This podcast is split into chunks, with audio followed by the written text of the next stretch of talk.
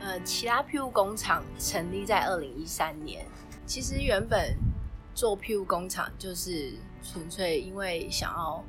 让那些心智障碍的这些小朋友可以有一个工作的环境，就想说让他们能够在工作上认识自己，然后得到一些信心，这样就纯粹就是让他们可以学习啦。就也是误打误撞就进了这个行业。对，那我觉得也刚好在恒春这个地方也蛮适合的，因为这里就是人文气息什么都都很慢，所以我觉得这名字呃形容他们很适合。那因为中间过程我们也是历经了很多波折，所以我们才转成有点像复合式的咖啡厅，就重新命名成慢慢 Slowly Angel。你说今年疫情，我们就开在疫情四月份前后，我会觉得我们蛮有勇气的。这边的环境就是我们有分室内区跟室外区，可以携带宠物，那这里很适合带小朋友来这里。我们这里就是简单舒适，我们就外面有一点小小的草皮，有一个小的荡秋千。哎，有客人来到这里。他们是说很像国外的那种氛围，像那种创意市集的感觉。现在人的饮食开始有转变，大家可能还是都会想要吃一些比较精致的食物。你在取决于材料啊，或者是原物料，都会都要用的比较好。所以我们其实当初就是想要转型，也是想说从原本传统的那种面包店，就改成复合式这样，然后让。让大家还是就是可以在横村这个地方可以享受到美好的食物。那因为我们在选用的食材跟东西，我们都不是很严格。那我们也用比较好的东西，我们就采不奶油，然后少糖少盐，就是用橄榄油下去做。所以欧式面包吃起来相对比较硬，口感是有嚼劲的。那我觉得这是就是我们唯一能够做的，因为。我觉得庇护工厂，大家还是会有一些印象，就是觉得说，好像身心障碍者的小朋友，他们做出来的东西可能卖相不好，或者是让人家觉得哦，这个真的能吃吗？那种想法跟感觉，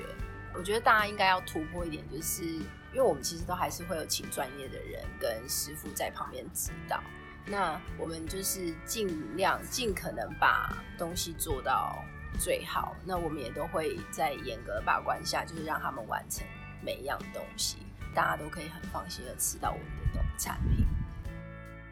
我们总共有七个小朋友，那因为他们每个大部分都是在地人，那有一个最远的是从东港来，那就是每天早上大概四点多可能就要起床准备。那因为他他是天生的脑性麻痹，所以他在呃走路的方面可能会比较缓慢，所以他必须要比别人更早起来。那他要走到公车站，然后搭公车，然后再从公车站走路到公司这样子。所以他每天通车，我就觉得蛮佩服他的毅力跟精神。那他那时候是跟我说，他觉得他把工作就是当成在玩，就是很享受的一件事，比在家还要好玩这样。对，因为他毕竟这里也可以认识一些新的朋友啊，然后可以跟客人有一些互动，然后每天都有很都有新鲜的事情可以学习，我觉得这是蛮好的心态。烘焙业这种真的是我们一般人光看其实会觉得好像没什么，但其实当你实际下去投入，其实它每一个环节都是很重要的，而且我觉得这是非常专业的东西。你说。我们一般人学可能就会有一点困难，还何况是那些特殊的小朋友，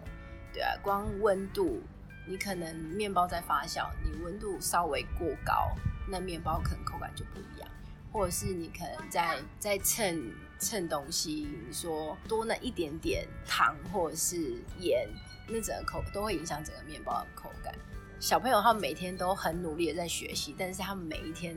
真的失误率比我们一般人一定高很多。对啊，所以我们每次都面临那种原物料一直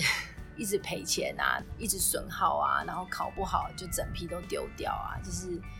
就是每天都会遇到这种状况。我觉得这就是烘焙业困难的地方，因为这种就是很专业的东西，嗯，不是一般人都学得来啊。那对这些身心障碍者来说，其实有一定的困难度，对啊，所以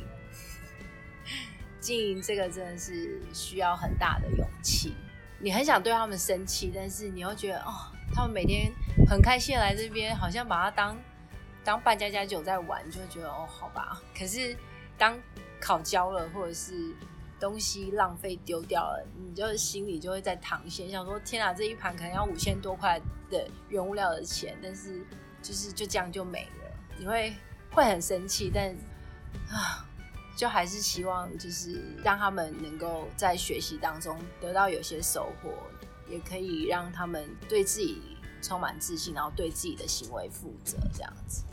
唯一想要继续经营下去的动力，一方面也是希望这些小朋友能够有一个安稳，然后有一个舒适的工作环境，让他们能够有一个落脚的地方，不会就是每天就是在家闲着不知道干嘛。然后来到恒春，我推荐翡春号，他们的蜜糖吐司很好吃，因为他们的吐司是用我们家的吐司制作的。还有我垦丁，他们的餐也有用我们的软发。哦，台湾潜水他们的早餐也是用我们家的面包做的。所以大家如果潜完水肚子饿，也可以来我们店里买面包，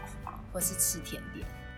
我们坐落于恒春镇内。对面是老人活动中心，然后右边是全联。营业时间周一到周日早上的十一点到晚上八点，然后每周三公休。